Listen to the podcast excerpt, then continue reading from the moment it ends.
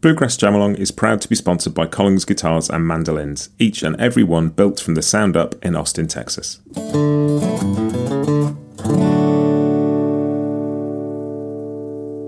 This episode is also brought to you by Peghead Nation, the home of roots music instruction. If you want to improve your playing, join me and thousands of other pickers getting better every day at pegheadnation.com.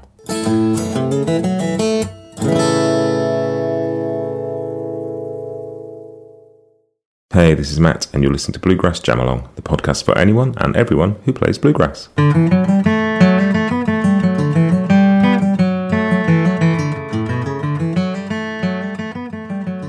Hey everybody, it's been a while since I've done a Food for Thought episode, um, but I've had something on my mind this week, and so I thought we'd do one today. Um, yeah, I've just been on various Facebook groups and online forums and bits and pieces over the past few weeks, and just seen a few things crop up that have cropped up before, um, but all around the same sort of time.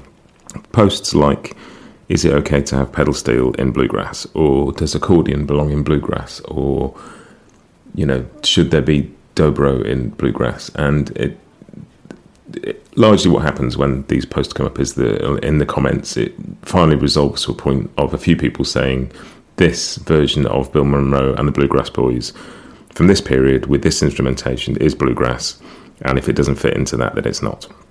And lots of people have opinions around that. There are fine examples of pedal steel in bluegrass. For example, there's a beautiful Bill Keith Cherokee Shuffle recording that has pedal steel in it, and but anyway, we'll all have different opinions on that. But um, I think it's really interesting because ultimately, how do you define a musical genre?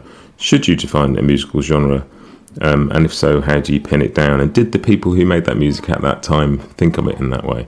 Um, and it made me dig back through some of the old interviews I've done, and I, I particularly listened to the one that I did with Tristan Scroggins a while ago, who's fascinating on this stuff and thinks about it a lot and is very um, eloquent when he talks about it. Um, and so I'm going to play you a little snippet of what Tristan had to say about this from the interview. I'll put a link in the show notes to the full interview because I think it I hadn't listened to it for a while, and going back, it's I got a lot more out of listening to it again, and I think maybe you will too. So yeah, here's Tristan, and see what you think. I do think that bluegrass is very unique as far as musical genres go, in that in that sense. And then there's a, there's definitely a weird thing with genre.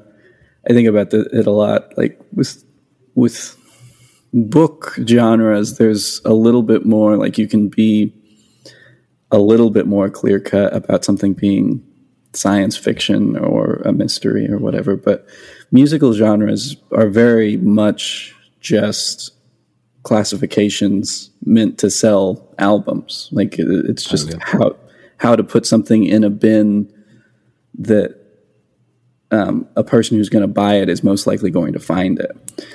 And so, while we can sort of retroactively look at a time period of bluegrass and define it based on that. It again with Jon Weisberger, he I'm going to sort of misquote him because I can't remember exactly, but he his sort of idea about it is that if it's music that was performed with the intent of being bluegrass, was sold with the intent of being bluegrass, and bought as bluegrass, than it is bluegrass. Like it, it is all sort of based on this collective idea of what it is. There, it, to put an inherent marker on on what makes something bluegrass or not, it it it, it doesn't work because immediately it turns into, well, you know, it has to sound like this, and then but then you have things like those albums of Bill Monroe and Doc Watson playing together that don't really fit that mold, or a lot of Doc Watson stuff that like not everything he did was bluegrass necessarily, but a lot of it was, but a lot of it didn't, you know, broke a lot of the rules that people would ascribe to bluegrass and things like that. Cool. Um, yeah, that's it. It's a nice short episode. These food for thought ones tend to be.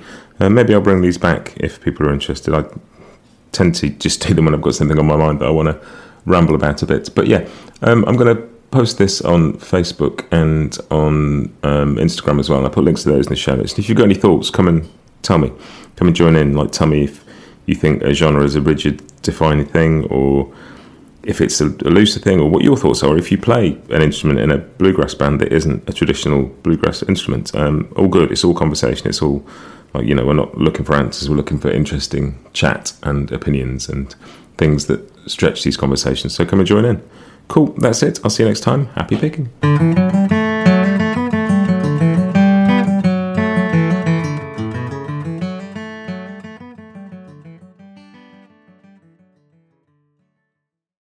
Bluegrass Jamalong is proud to be sponsored by Collings Guitars and Mandolins, making some of the finest guitars and mandolins in the world since the 1970s. Visit collingsguitars.com and find out why.